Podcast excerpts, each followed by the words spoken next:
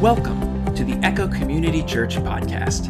At Echo, we're all about being and making disciples of Jesus Christ. And on this podcast, you'll hear solid teaching from the Bible from our pastors at Echo. Thanks for checking us out and enjoy the message. Good morning. How are you? You're the ones that didn't get tickets, right?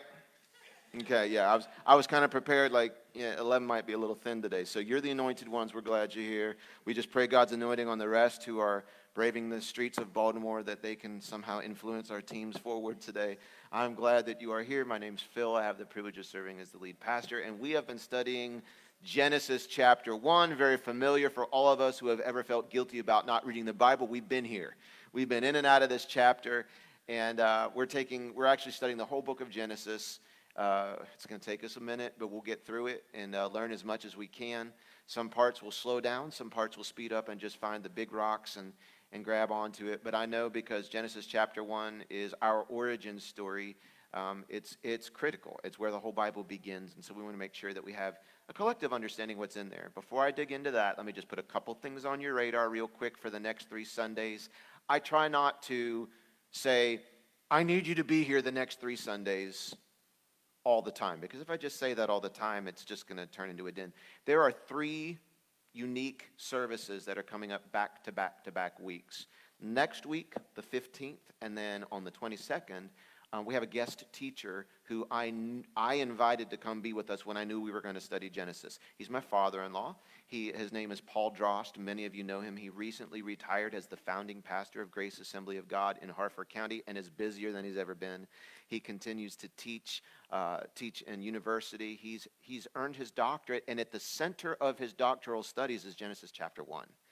And he has just, when God called him to be a pastor, he was a freshman as a forestry major at Penn State University because he was always passionate about trees and, and, and forests and, and, and, and nature.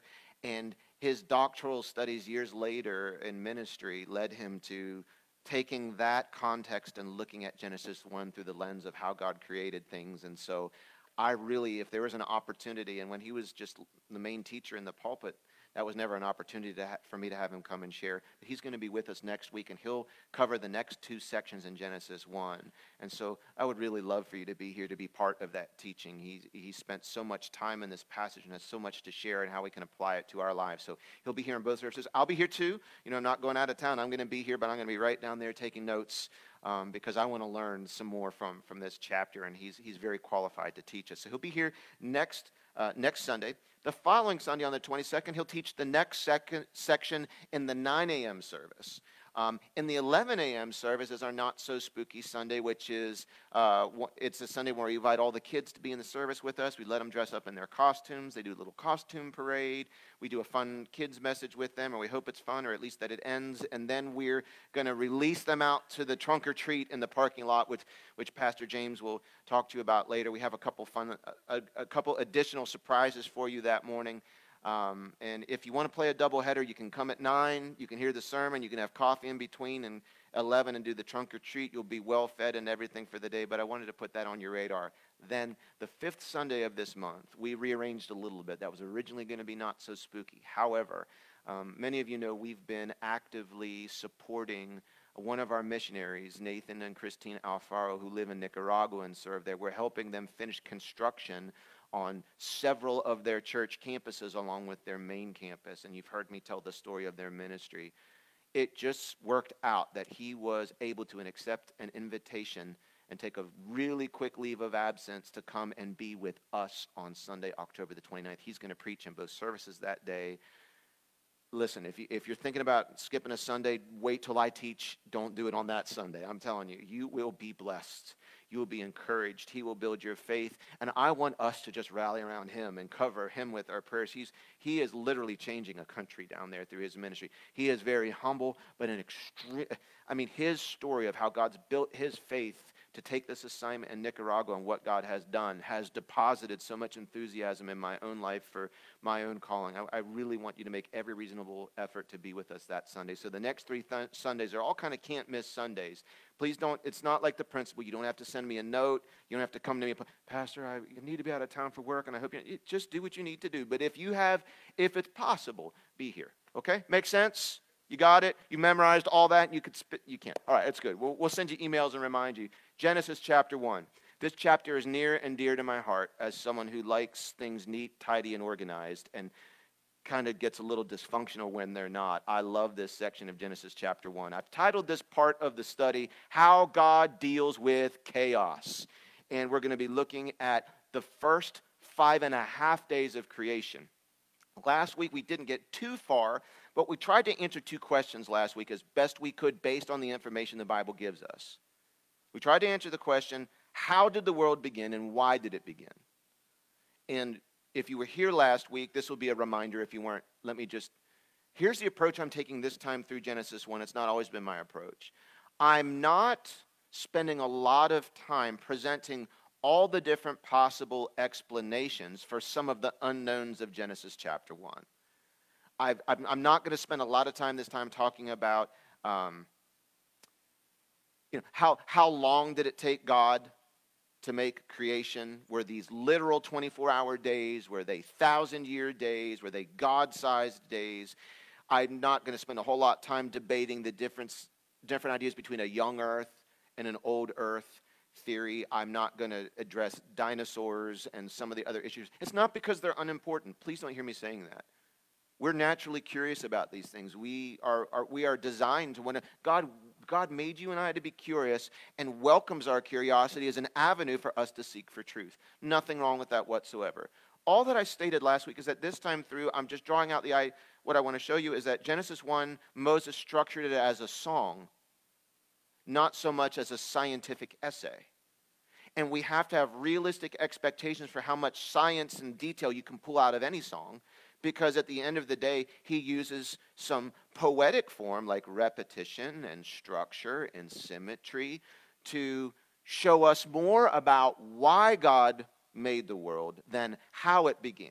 However, within the song lyrics, he does use some narrative prose language, and he does give us some explanation as to how the world began. He just talks a little bit less about how and spends a whole lot more on the why. And what we landed on was at minimum, here's what the Bible says The world began when God created it out of nothing by speaking.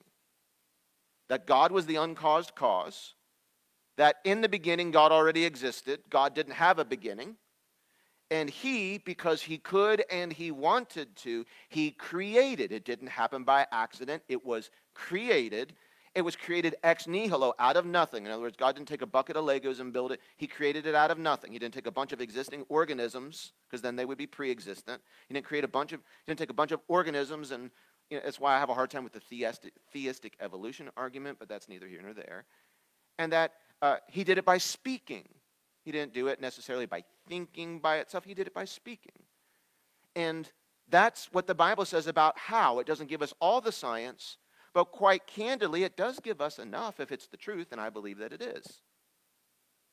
If God really is pre existent and all powerful, then that's enough. He created it by speaking out of nothing. Or he created it out of nothing by speaking. That's, that's enough. It doesn't satisfy all of the different questions that we have, but it's enough. However, we spend a lot more time looking at the why. Why did God make the world? And we drew out drew that out by looking at verse 4 and verse 26 where verse 26 on the second part of the sixth day God said, "Let us make man in our image." And it helped us see that the reason why why God made the world and why God made people is he meaning the Godhead, Father, Son, Holy Spirit, wanted to expand their circle to include us.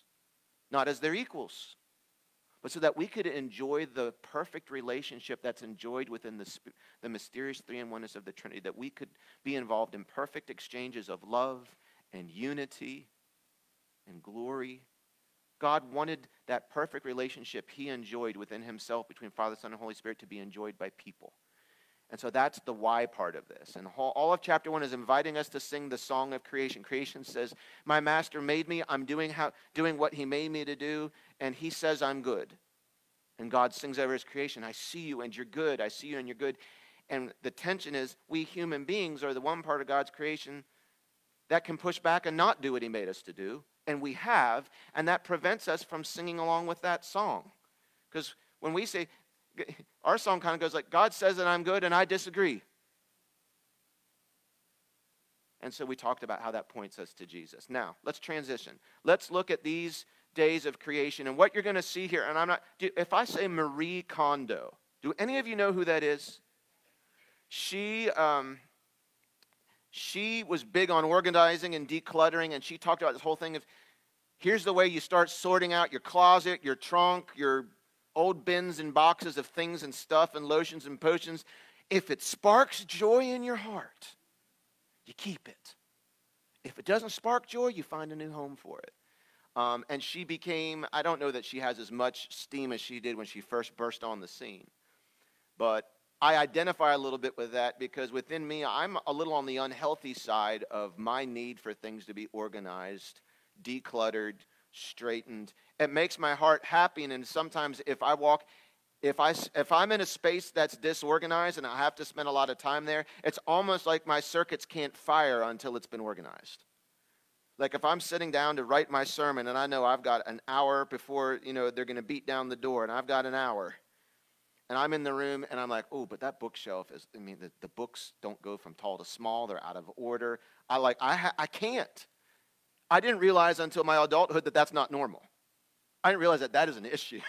Not the fact, I think we all, most of us, would prefer an organized, straightened space to a disorganized one. It's just how we prioritize the time we put into organizing it varies. And in my world, I was just kind of like, well, the number one most is my relationship with God and then how things are ordered. And then everything else. That's a problem. But when I read through Genesis 1 and I look at it from a 30,000 foot view, what I see is a God whose main activity was supplying order and form to chaos in Genesis chapter 1. And I'm like, I've been in some spaces that were chaos. I walk into my boys' rooms sometimes, and it is formless and void. And darkness covers the face of the floor. And I look into Genesis chapter 1, and here's what I see I see a God who is able, and this is the big idea. I'll give this to you, and then we'll read the, the section here because I'm, I'm doing it in the reverse of what the tech team has. I see a God who replaces chaos with form and, with form and order. And it's so practical how he does it. He sorts first into two piles, and then he takes the good pile and he organizes it, he prioritizes it, and he puts it in sequence. And then he turns to us and he says, I did the hard work, now you maintain it. And I love that we can look into this chapter and at least have a starting place for one of two things. One, how do I keep my rightly ordered life in order? Two, how do I deal with the chaos in my life and get it back in order? It's right here. It's very clear and I think you can get it the first time you hear it because it makes logical sense. And it's absolutely the way that God, God approaches this whole situation in Genesis chapter 1. So I want, I want us to walk through this together. Let me read the whole section at once, and then I'm just going to draw out three statements that shows us how God spoke over chaos and brought perfect form and order to it. I say perfect form and order, there's a debate around the word perfect, and there's probably some room in that. Uh, Genesis chapter 1, verse 6. And I want you to see the pattern again, because here's the pattern. Even if you haven't read it, does it sound familiar? God said, it happened, God saw, and he said it was good. God said it, he saw what he said, it happened, and then he said, it's good you'll see this repeated. That's the poetry part of it, that's the song part of this. So, uh, and I'll lean into that a little bit today. Then God said, Let there be a space between the waters to separate the waters of the heaven from the waters of the earth. Now, the only thing he did before this was God said, Let there be light, and there was light, right? Okay. He said, Let there be a space between the waters to separate the waters of the heaven from the waters of the earth. And that's what happened. God made this space to separate the waters of the earth from the waters of the heavens. God called the space sky. I'm just glad somebody needs to hear this. I'm glad sometimes God can reach into one space of your life, and even though you might not like it, he separates it so that there's a new space. And you're saying, oh, he took he took my job away. He took that relationship away. He took this thing away. He took But what it does at the very least it creates a new space that he can rename something else and maybe you couldn't enjoy that until he made some space there. So he can even create by separating something out of your life and making a vacuum in there that he can rename and give you something new out of it. Uh, that was extra and that just hit me right now. God called the space sky and evening passed and morning came marking the second day. Then God said, Let the waters beneath the sky flow together into one place, so dry ground may appear. And that is what happened. God called the dry ground land, and the waters seas. And God saw that it was good. Then God said, Let the land sprout with vegetation, every sort of seed bearing plant, and trees that grow seed bearing fruit. These seeds will then produce the kind of plants and trees from which they came. So much practical in that. And that is what happened. The land produced vegetation, all sorts of seed bearing plants. You see, you reap what you sow. God put this you don't you don't sow greed and reap generosity. That's not how it works. You reap what you sow.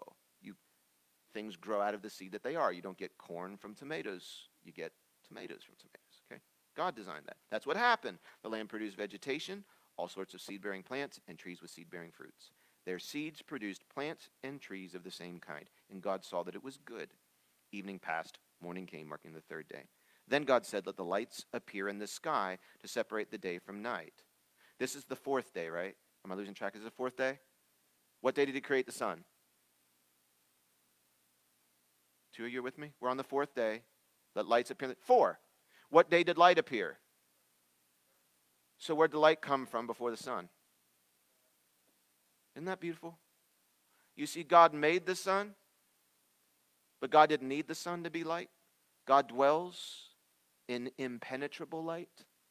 And in the new heavens and the new earth, if you read it in Revelation 21 and 22, it says, Heaven will be filled with light without a sun. S U N. Right? Because God Himself is light. So it's just kind of a cool little part of the story there. Let these lights in the sky shine down on the earth. And that's what happened, verse 16. Uh, uh, God made two great lights the larger one to govern the day and the smaller one to govern the night. One to shine and one to reflect the light into the darkness. That's, that's us, David says in Psalm 148. He said it, I didn't. You and I weren't made to shine, we were made to reflect. We're to reflect accurately the light of the sun into the dark place so that those who are stumbling around in darkness can see enough light until it's dawn, okay? That's what we were made to do. It's a great idea. I just didn't come up with it. David did. Um, I'm just repeating what he said. Uh, God set these lights in the sky, verse 18, to govern the day and night and to separate the light from darkness. To separate the light from darkness. You need to see that. God sorts, separates light from darkness. Two piles. God started by sorting and separating light and darkness. Whew. Okay? And God saw that it was good. Let's keep trucking along. Verse 20. Oh, I'm sorry, 19. Evening passed, morning came, marking the fourth day. Then God said, Let the waters swarm with fish. Some of your versions say teeming. Let the, let the waters teem with life. I love that. And other life. See, God didn't imagine that these seas he made would just be filled with just enough. He wanted them to swarm and thrive with life. Let the skies be filled with birds of every kind. So God created great sea creatures maybe Loch Ness Monster, I don't know. And every living thing that scurries and swarms in the water, and every kind of bird, and each producing offspring of the same kind. And God saw that it was good. Then God blessed them, saying, Be fruitful, multiply, let fish fill the seas, let the earth, birds multiply on the earth. And evening passed, and morning came, marking the fifth day. And we'll just tackle this part yet. God said, then, then God said, Let the earth produce every sort of animal, each producing offspring of the same kind livestock, small animals that scurry along the ground uh, and, that, and that is what happened. God made all sorts of wild animals, livestock, small animals, each able to produce offspring of the same kind. God saw that it was good, and may He add His blessing to the reading of the word. So, doubling down again, the big idea is that God, this is the story of how and why God replaced Hebrew and Greek, same word here, the chaos with form and order. Now, I probably should define chaos briefly. I'm not going to go the whole route of teaching the three C's of chaos theory and the butterfly effect and everything else this morning. I'm not going down that trail with you today. What I will tell you is a very basic definition of chaos is no form, no order, completely random. Again, maybe like the glove box of your car. Or that one closet that when company comes over, you're hoping they don't open by accident and get killed by everything falling on them. You have a Junkalance just right out the closet. Maybe your calendar is without form and order. Probably because you don't have a calendar. You have one you don't use, or you don't put things in it. Maybe your finances, complete chaos, there's no order. You just hope enough comes in to, to, to, make it through the end of the day. Maybe you live with someone and your relationship with them is chaos. God spoke and systematically and intentionally introduced sorting, organization, sequence, and priority and brought form and order out of chaos. God does not prefer chaos. In fact, God prefers form and order. Proverbs 8:22. The Lord formed me from the beginning before he created anything else, says the writer. Now, on, on the one hand, that sounds kind of backwards. God didn't make man first and then everything else. How would man have lived if he made him on day one? Right. What he's saying is he's talking about, what he's saying is, is, the, is the writer of that proverb recognized that before God could bring certain created things into his life, there had to be some formation of his own life first. That we are formed, that there is a formation process. That when we're born as infants, we are not immediately productive contributors to society. There is some formation that happens. You walk before you run, you crawl before you walk. There's just a certain formation in that. Uh, Psalms 37, 23 and 24. The Lord directs the steps of the godly. Some translations say this the Lord, uh, the steps of a righteous man are ordered, put in sequence by the Lord. In other words, sometimes God says, You're saying, God, God, God, I, I really need you to come through in this. And God says, Well, that might be step seven, but you haven't taken step one first. Why am I going to talk to you about step seven? There's an order I will tell you, as a believer, this can be a big source of frustration. When you and God rank the order of the sequence of how things should unfold in your life differently. And you're saying, God, I don't want to wait for the pancake to be done on that side to flip it. I'm hungry now. And God's saying, You better wait or it's going to be a mess. You better wait until that thing is formed before you try and fill it. The Bible says God puts the steps of, that He has steps, that He has a plan, and He puts them in order. And then 1 Corinthians 14 33. God is not a God of disorder. Greek word, God is not a God of chaos, but a God of peace. He was using that to describe a church service. Pastor, we need more chaos. No, that's not God's design. We should just come in and everybody says whatever they think and feel. No. That doesn't that didn't work then, it doesn't work now. You know what that is? Is chaos. God is not a God of chaos, he's a God of peace, as should all the meetings be of God's holy people. God desires to bring form and order into chaos. Let me tell you why this sits near and dear to my heart. I love a nice, organized room. My boys came from me genetically, and yet they do not they do not maintain nice and organized room. We have a finished base, a partially finished basement in our, our house. It's built in the 50s, so it's low ceilings. It was added later on, but it's enough for them to go down there and we can put the toys down there. Now, being the good dad that I am, I feel like I have reasonable expectations for the boys and the family. You know, I recognize that they're not going to keep everything and in order all the time, but at least once a week. If you don't call us on Monday because we're straightening, okay? We, we do good at keeping the house clean, but straightened and ordered another whole task all together. And so, you know, in my world, it's like you you you you straighten before you clean. How can you vacuum a floor that's not straightened? Like it's got to be straightened. Um, I, I, I live in a world where I'm like, my idea of chaos is opening up the refrigerator and one of the labels is backwards. I know. Listen, I have legitimately spent a lot of time in therapy because here's the way my brain was wired. That is the right way that I didn't get this at home. I wasn't like this as a kid. I don't know. I could tell you, but then I'd owe you a copay. Uh, there was, I don't know why I got to a place in my life where I'm like, I can't function until this whole refrigerator has been organized. You see, we're bonding. It's organized. All the condiments are in the condiment shelf. They're top to bottom. All the labels are this way so that when I open it up, I don't have to wonder if we have it or not. I can just see it and I know where to look. And how dare anybody in their broken state put something back in there where it doesn't belong? And if they do, the best thing I can do is shut it all down and have a family meeting. Like, I'm serious. That's where I was.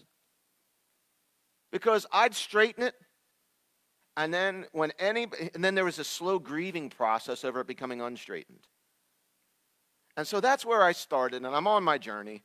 I really am. And I'm like, you know, this is not going to be compatible with my family because in my household, I'm alone in this passion. They all value organization, but it's like 15th on the list. Because they'll say, I don't have time. And I'm thinking, I don't have time either, but it's number two in the priority list. So I say no to other things to straighten it up. Enough of that. Uh, you're going to offer me marital counseling later. No, she's right, I'm wrong. That's all that, that's all, that's how we solve it. She's right, I'm wrong. But with the boys, like there's one spot of the house that I try not to walk through all that often because it sets me off, and that's where they play in the basement. But one day a week, we're going to straighten. It's Monday night. Well, two Mondays ago, two things fell on the same night boys' haircuts and straightening the basement. So we had to divide and conquer. So Kendra said, I'll take the boys for the haircuts. You're the better straightener. Can you tackle that this week? I said, I'm on it. I, I you know, I put my worship music in. I walked down the steps and I looked. You need to understand. All I ask my boys is like, look, I will, the first time that you come down to the basement, I give them an orientation to their play space. It happened once. I said, We went to this high end Swedish build it yourself store in White Marsh, and we bought cubicles. We've labeled all the little boxes that nest perfectly in the cubicles. We've taken pictures of how the room looks right now. All we ask, this is stasis. All we ask is once a week it returns to this. Lincoln logs go in the Lincoln log tote that says Lincoln logs. Legos go in the tote that says Legos. Boys, Legos and Lincoln logs don't play together. They're separate. This is the puzzle box. I'm going to be real honestly, I didn't even want to introduce puzzles into the house. But all we ask is that once a week the puzzles all the pieces are counted. They're put back in the box. They can, and these are reasonable expectations. They go back in the appropriate box and they go back in the puzzle drawer. And the reason we had so many puzzles is because all the other parents at church like, we want to bless you. And they give us all their. you know, here's where the superheroes go. There is a tote for the DC superheroes. There's a tote for the for the Marvel superheroes. They don't play with each other. See? You understand. Here's where the marbles go. Boys, the Hot Wheels tracks don't mix with the ones we got from the cheap store, so they go in different boxes. All I ask is that once a week, the Thomas the Train things go in here. They're different sizes. The ones that are too little for the wood tracks go. Reasonable expectations. I came down the steps. Chaos. I'm talking about, I, I know we have carpet down there. I couldn't see it. There was a slurry of Lincoln logs and Legos and marbles and Hot Wheel tracks and puzzle pieces. It's like someone had put them in a, in a 55 gallon drum, a vat, swirled them around, and just dumped them indiscriminately everywhere.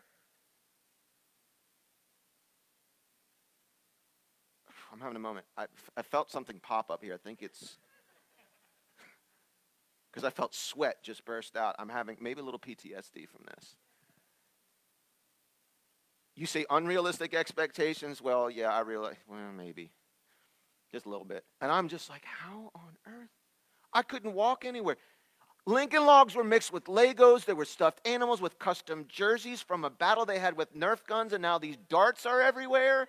They used non Nerf missiles with Nerf branded guns. Things were jammed. To be honest, I didn't know where to begin. I had no idea honestly, my first thought was, I am just going to go back up the steps. I'm going to nail the door shut, and that's it. Like, guys, we just don't talk about the basement anymore. It's too much of a mess we gave. I made it, and all I asked you to do was maintain it. So I read this chapter, and I'm like, you know what? God is able to speak because my life looks like has looked like that before. God gave me a plan how it all goes in order, and you know what? I just said, but I kind of like it this other way. I started mixing a little of this with a little of that. I had a problem over here and it leaked into something else. And now my relationships and my work and my physical health and my mental health and my finances, It's just this, it's just chaos. And I don't even know where to begin to untangle it. Now, maybe you've not been there, but do you know someone who's been in that spot? Yeah. So I'd turn off the worship music because I wasn't thinking godly thoughts. And I'm like, what do I do here? And I was like, you know what? There's really, I just, I'm going to just start somewhere. I'm going to start by sorting. I'm going to grab the Lincoln log box. I'm going to start just throwing Lincoln logs in there, and then we'll deal with the next thing next. And two hours later, it was looking nice. And there was a, just a, I can't wait till they come home and see this. I mean, these guys are going to just understand how much I love them. They're going to be so thrilled. The boy, boys come home. Where's dad? Where's dad? Come on down here, guys. I want to show you something. And I'm like all proud. I'm like, look, everything is put away and it's labeled. And my six year olds, how dare you? How dare I what? Where is my racetrack? Where is the swimming pool? The stuffed animals were in the third quarter. It wasn't even over yet. You've ruined it. So that was the part that doesn't preach as well. But here, I think I'm doing something helpful. And they're like, man, how dare you straighten out my chaos?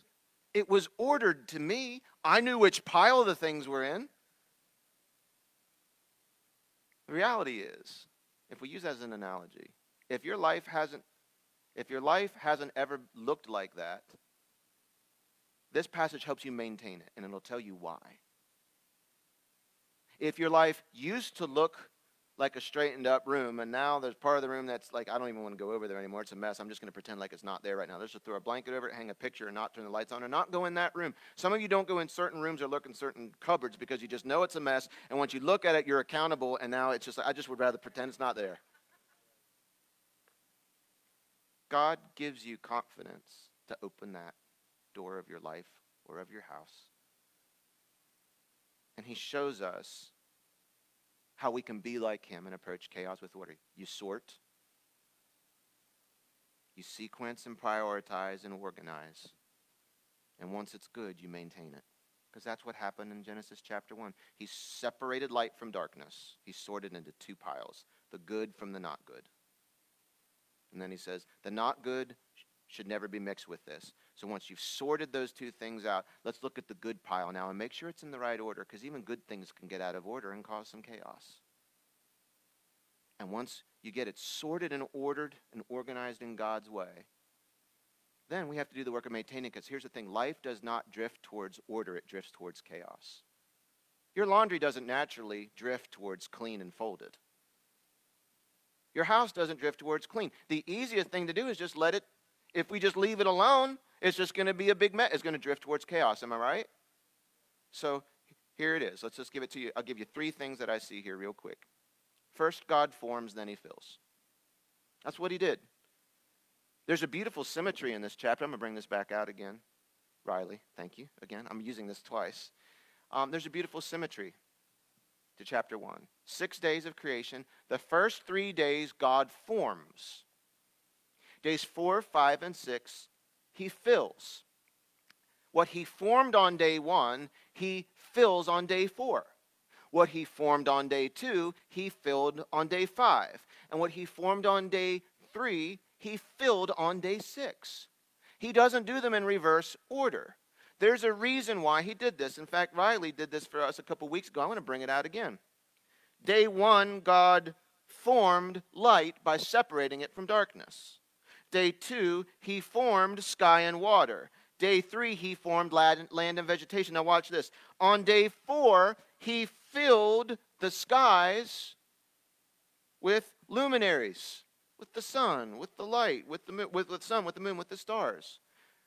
Understand, they needed a place, they needed a, an environment that was ready for them. First, even though we wanted this, it had to wait in the right order for it to thrive. Day five, he made fish and he made birds. Why didn't he make them before this? Because they would not have survived without a sky to fly in and water to swim in. A fish can live out of water for moments. But there was a reason for that. On day six, he made, you know, mankind. He made animals, but they needed, but before he made them, they needed land to produce vegetation they could eat from and environments that they could live in. You understand, it wasn't just chaotic theory. It wasn't just random ordering. This was a very specific, intentional. God forms, then he fills. Forming is a requirement for filling. And a lot of the wisdom conversations I get into with people where they're they're frustrated about the timing of the life. The frustra- frustration is the result of things not moving on your timeline. They're moving faster than you want or slower than you want, and it re- results in frustration. And there is a frustration many believers experience when they say, There is some type of a life milestone that I'm waiting for, and it's not coming as fast as I want it to come, and I'm frustrated with this. Pastor, and basically they want, Pastor, how do we accelerate God? And we have to kind of pause. That's already a faulty question that puts lordship in the wrong, like he needs to work on my time, t- timeline. The, usually the reason is, is that we want the filling when God's not done with the forming. And if God gives you what you want when you want it before it's time, you'll probably crash. And sometimes in God's mercy, He lets you taste the feeling without the forming, and you say, mm, I should have just been patient and waited. There's an order to things. I'm glad there is. I recently uh, had to switch doctors. My previous doctor of 12 years, he retired. I didn't know he was retiring before the next appointment, and I got an email before my last six month checkup saying, uh, Your accounts have been, you know, from Dr. Roy to Dr. Kelsey. And I'm like, I think that's a girl. Now, let me just, before you get mad at me, let me, I have no issues with men doctor, women doctor, no issues. Here's the thing as I've only ever had male doctors. And so I'm a little bit like, I don't know this Kelsey. There's some different letters after her name that my doctor doesn't have. And so I'm a little more, I'm always nervous about the doctor, but I was extra nervous this last minute. So I sit down and she's like, listen, let's just get to know one another a little bit. Let me ask you some questions. And she starts asking me all the same questions that Dr. Roy asked me 12 years ago when we first met. And I recognize there's certain questions she asks me I'm less comfortable talking to her about than Dr. Roy. I'm not going to give you any examples. But I'm just like, there's just part of me because this was new to me. I'm like, I'm not, she's a girl. I want, I want to talk about. There's just some categories and things I don't want to talk about. And she's asking. She's asking very professionally. She's not making eye contact or whatever. And I am just like, this is awful. But I, I made it through all the answers. I gave all the questions. I gave mostly honest answers. And doctors' jobs are hard, man. They got to depend on us telling them the accurate information, and that's that's just hard. I know we have doctors here, and you understand what I'm saying. And then it came turn for my, she said, would you have any questions for me? I was like, well, actually, I'm just curious. I was like, well, you know, tell me about your family. Do you have kids? Blah, blah, blah. And she's like, yeah, I have a six-year-old and a 10-year-old. It's like, so tell me about your education. And I'm not, I'm trying to be, I don't want her to think that like, oh, I think you're a girl, so I'm going to put you, it's the same questions I asked Dr. Roy, but here's what I'm thinking. Here's what I don't want to hear. Well, when I say, you know, Dr. Dr. Kelsey, what's your educational background? Here's what I was hoping to hear. Uh, I decided to go into medicine. I went to this many years of school. After that, I worked here and there. And because of all this experience in education, I'm qualified to give you medical advice. That's what I was hoping to hear. Here's what I didn't want to hear. Well, it's interesting that you say that. You know, six months ago, um, you know, I was really curious. And so I started watching YouTube videos on medicine. And I watched like eight sessions. And then I went to Google and I downloaded a certificate and I applied for the job and they were desperate for help and so I got some um, you know I got some you know custom monogrammed clothes and here I am. I didn't want to hear someone said, "You know what? Um, I think med- medical school is awesome and 10 years from now I might get some medical education." But first, I wanted to start getting paid without student loans. And so here I am. Now you understand getting experience and watching YouTube videos. There's a certain sequence and order. I want my doctor to have a certain amount of formation before they start giving me medical advice. Amen? Right. And yet, there's a lot of times you and I want things to be brought in our lives before we're ready. We want to get married maybe before we're ready. We want to have kids before we're ready. We want to have a big paycheck. I wonder how these young men and women that now can sign NIL agreements while they're in college you know, I'm looking at, you know, Deion Sanders' kids driving. A, dri- listen, if someone offers you a contract to pay you $500,000 a year to use your name and likeness when you're in college, listen, I'm signing it too. Okay? I went to Bible college. No one, uh, they, I, I wrote checks. I didn't get checks. I'm not hating on somebody for getting paid. Get your paper. You know, do yours, right? Here's the thing, though. You're driving a $130,000 Mercedes at 21. I don't have an issue. My saying is, do you know what to do with a $130,000 car at 20? In fact, if you have $130,000 at 20, I suggest you're going to spend it different than you would at 50. Most, oh, I wish I would have had wealth at that age. What would you have done with it? Come on. Someone give you 500 grand at 18. Well, I'm going to open up, a, you know, I'm going to go buy some index funds, and I'm going to, probably not. You're going to take everybody you know down to the spot, and you're going to, hey, a, let's go to TJ Maxx and shut it down, you know? You get a Yeti, and you get a Yeti, and you get a Yeti. You know, everybody on me. Why? Because we recognize if you get some of these things early and you're not formed, it might not be life to you.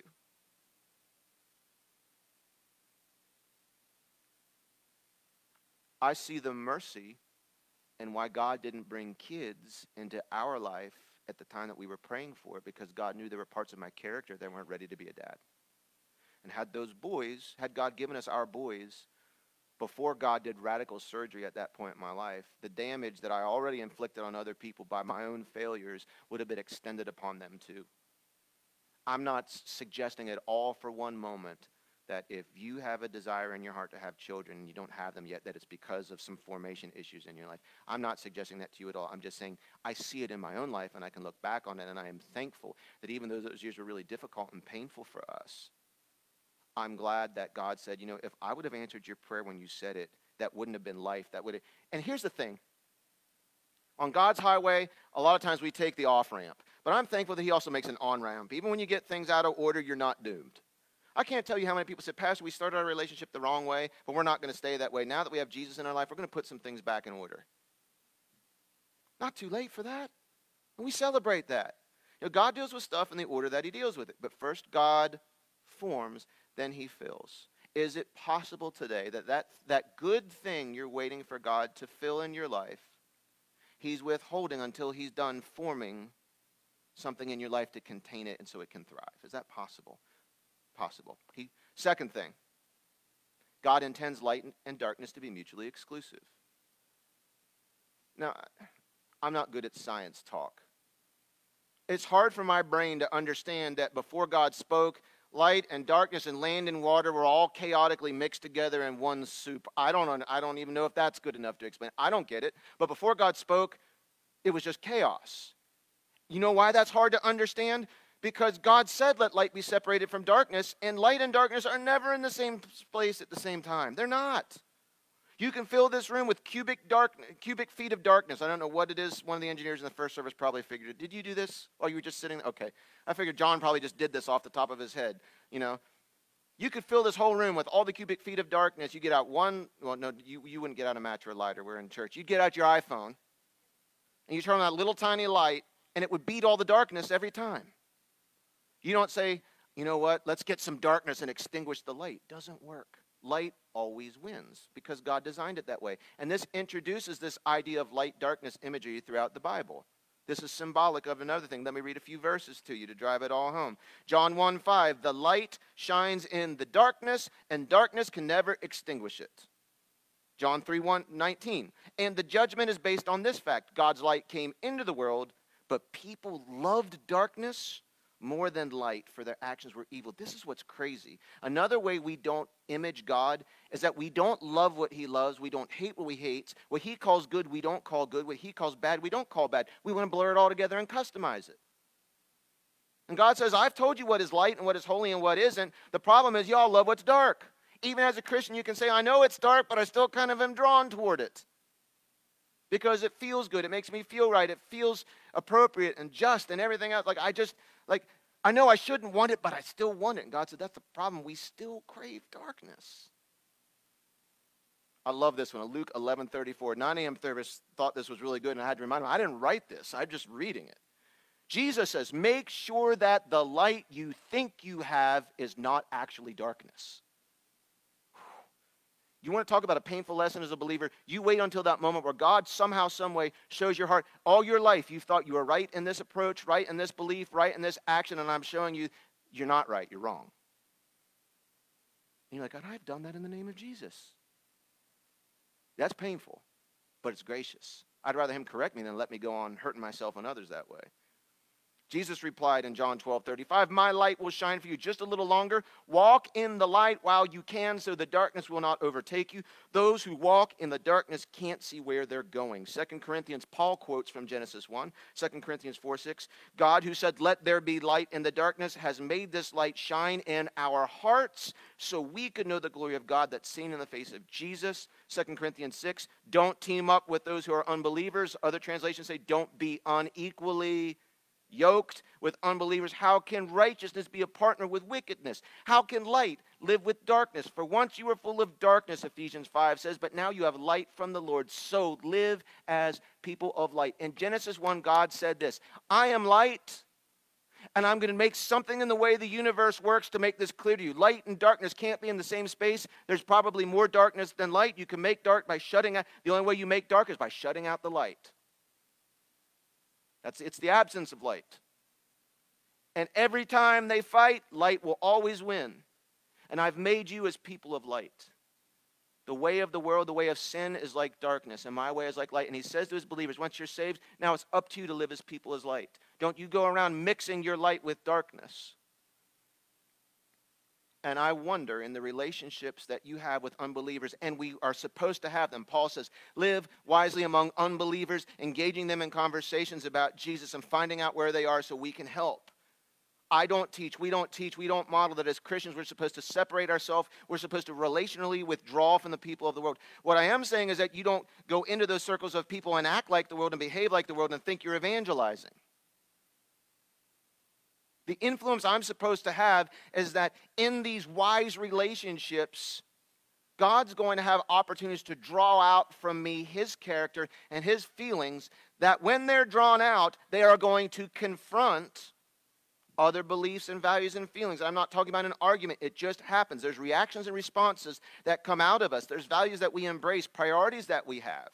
That function like a light to the darkness. And I need to prepare you for this if you don't know already. When you walk closely in relationship with someone who doesn't know God like you do, when He draws out of you His light, it is going to confront their darkness at times. It will either make them curious or they will feel convicted. When it makes them curious, they'll lean in and they'll want to know why. Sometimes the behavior that comes out of you that's light shines on their opposite belief, and out of that conviction, they'll do fight or flight. They'll either withdraw from you relationally or they'll want to stand up against it. You need to be prepared for this. That's how light and darkness confront. But let me give you an example of how God can redeem this. Usually I give you bad examples about me, but this one's fresh in my mind. I've got to give Jesus credit for this. Some of you know on my day off, which is Friday, uh, when, when it's permitted after I get the boys on the bus, I drive up to uh, an auction in Pennsylvania. And uh, Carhart was with me this last Friday, and we went to a live auction. For me, it's the best of people watching. It's just great, it's fun. Um, about a dozen years ago, I started an e-commerce business, and I source inventory at au- auctions, and I just try and resell stuff for more than I paid for it.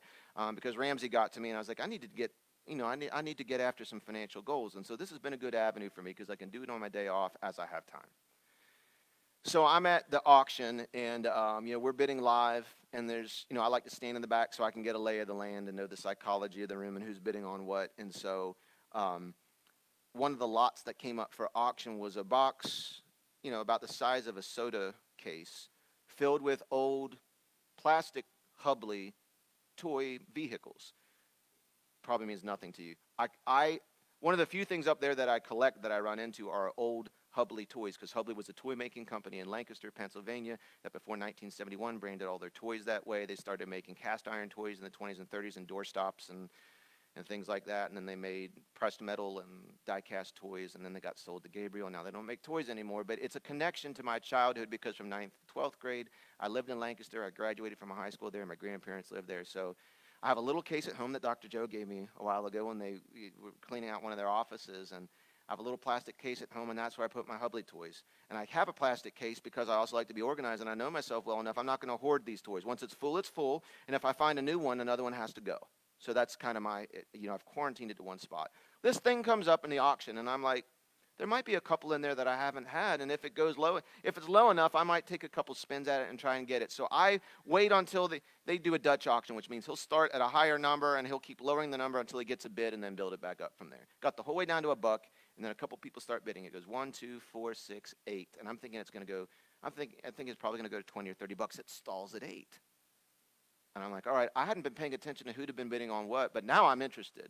I'm thinking I could run this thing to 20 and be happy with it because I can keep the three that I want, sell the others for 100 bucks, and I'm golden. So I, I take a spin at 10. Now I'm winning at 10. And then another bid comes in right after that at 12, and I look over, and it's a guy I don't know personally, but I know of him. He's there every week. I know he has.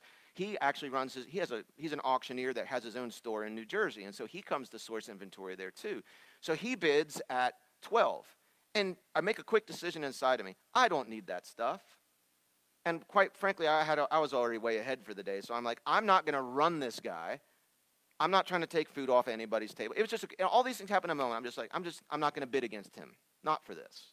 Just let him have it. I'll wait for the next thing. And so he gets it at 12, and it's me, and then Carhart, and then this guy. We're all standing in the back. And he looks over at me, and he goes, Thanks for running me up. And I'm thinking, first of all, you don't know a thing. You want me to run you? Oh, I'll run you. That's not right. I ran you up uh, $2 running up in the auction world is when you don't intend to buy something, but you know someone else really, really wants it, and just to stick it to them, you go back and forth with them. Now, it's a game. You could get stuck holding the bag. And I, I've done that before. Um, as a strategy, I'm like, this person really wants it, but if I know they have X amount of money today, if I can run them up and they'll spend it on that, I can get the next thing cheaper, which Jesus is working on my heart on that, all right? he gets it. He looks at me and he goes, thanks for running me up. And, okay, you know when the little demon and the little angel come up on your shoulder? Let me tell you, in that, I, just so you understand, I'm just like, first of all, in my own mind, I'm already ready. Because when you do that, like I throw hands second, I throw words first. So I'm just like, and I'm better with words than hands. So I'm like, I'm thinking, first of all, he said running up. That's not true. I'm going to go confront this guy and make sure that I win an argument about what running up really is and how that didn't happen. Second of all, I'm going to shame him for making, making it sound like at the end of the day, what I need to do is run him up four whole dollars over a box he's going to 5x his money on. And then there's this other feeling that was coming up at the same time saying, Dummy, don't do that. Go speak softly to him. And this is all happening in seconds. Seconds. And I start moving to the guy already. He's going up to get his box and come back to the back. I'm going to intersect him. And the first step I was on red, and then the second step I'm on the angel thing of it, and I'm just I didn't I didn't think a whole lot. I'm just like, no, this this kind of I'm going to run with this. And I just walk over to him and I put my hand on his shoulder. And I'm like, bro, like I wasn't trying to run you. I was like, I collect Hubley toys. I was like, I wasn't. In, in other words, I'm telling him I'm a collector. I'm not just doing this to run you. I was genuinely interested in those, and it's a good price. I was like, I collect Hubley toys. He interrupts me. He goes, This is my whole life. This is my whole business. I'm thinking a box of plastic toys. Like, bro, like get a like this is not man, if that's your whole life, but I, I, he's like, no, this is my whole life. I was like, listen, I understand this is your business. I said, I did not know you were the one who had bid $8 when I bid 10. I said, do you remember what just happened? When I bid 10 and you bid 12, then I saw it was you and I stopped and you got it. Well, you ran me an extra four bucks. I said, and Carhart was there. I said, I'll give you the other $4. I was like, it's four bucks. Like, I'm not trying to run you on this. And he just turned his back and he stomped out and he took the stuff to his car and I went back to Carhart. I'm like, that went well you know, and I'm just standing there, and, I, and then, you know, I'm just kind of there rationalizing. I'm like, Zach, you know, I'm not trying to, you know, you know, I'm not trying to run him. I was like, I have run people before. You know that too. There's certain guys that I run because I think they deserve it, but it, I'm not.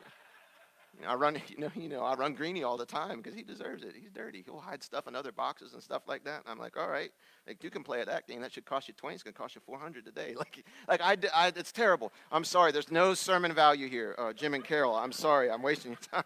Look, but here's what happened. Like about 10 minutes later, we're standing there watching the auction, and a hand comes on my shoulder, and I turn around, and it's the dude. He won't even look me in the eyes, looking like this. He goes, Bro, I'm so sorry. And I'm like, I was not, this was not the part of the story I was expecting. I didn't ask for an apology. Something happened between when he left the room and when he came back. Something was working on when he was confronted with. And Zach said in the car uh, on, in the car on the way home, he goes, he goes, well, isn't there? Doesn't it say in the Bible that a soft answer turns away wrath. And I, am looking back over my shoulder saying, that's right. And I was totally not even thinking that nobly at the time. I wasn't. I just felt in my heart that my first reaction shouldn't be my final response. And thankfully, in five seconds, God was able to at least get enough of my attention to slow the roll of the darkness in me and draw some light out. And what happened was that light, I believe spiritually, acted on that guy's heart. And he thought, the dude's right.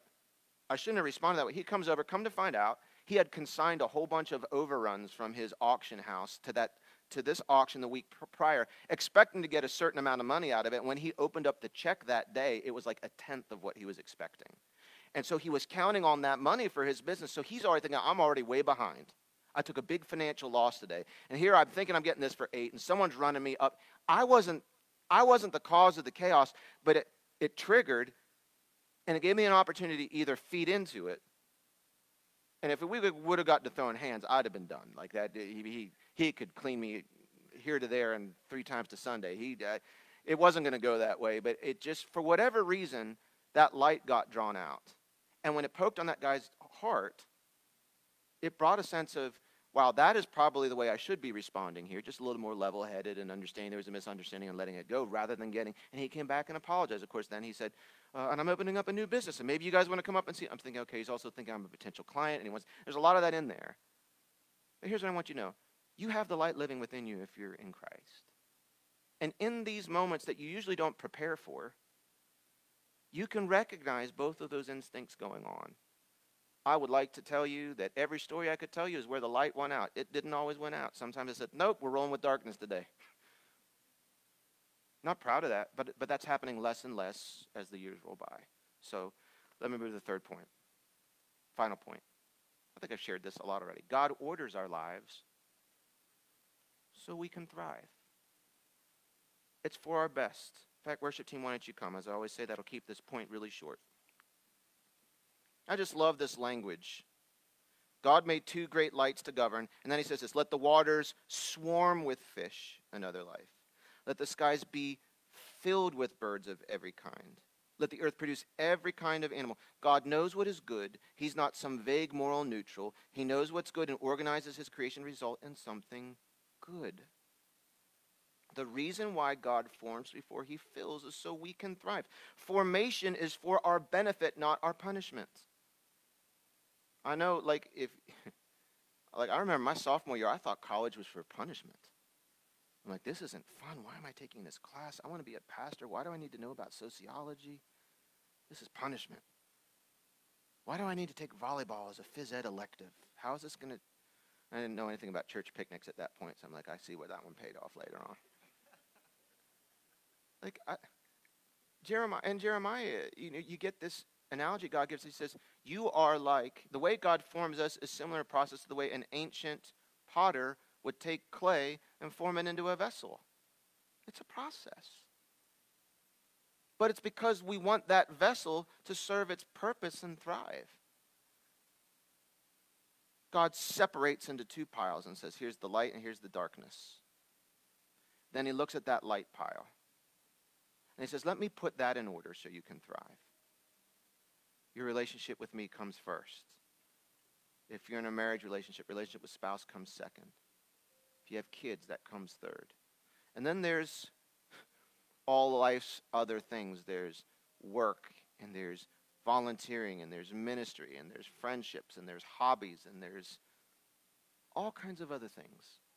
But he at least starts with a pretty specific order. And here's what I can tell you even when those top few things that are good in our life get out of order, there's chaos if work perpetually comes between you and your spouse, if finances alienate you from the type of parent you should be to your kids, if, if, if those good things get out of order, we don't thrive. You, you remember Abraham wanted kids so bad, he gets a son, and then God says, I need to make sure that his son doesn't become his God.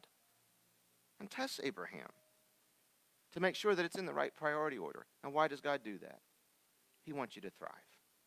He wants you to thrive. So if your life isn't in chaos today, you know why?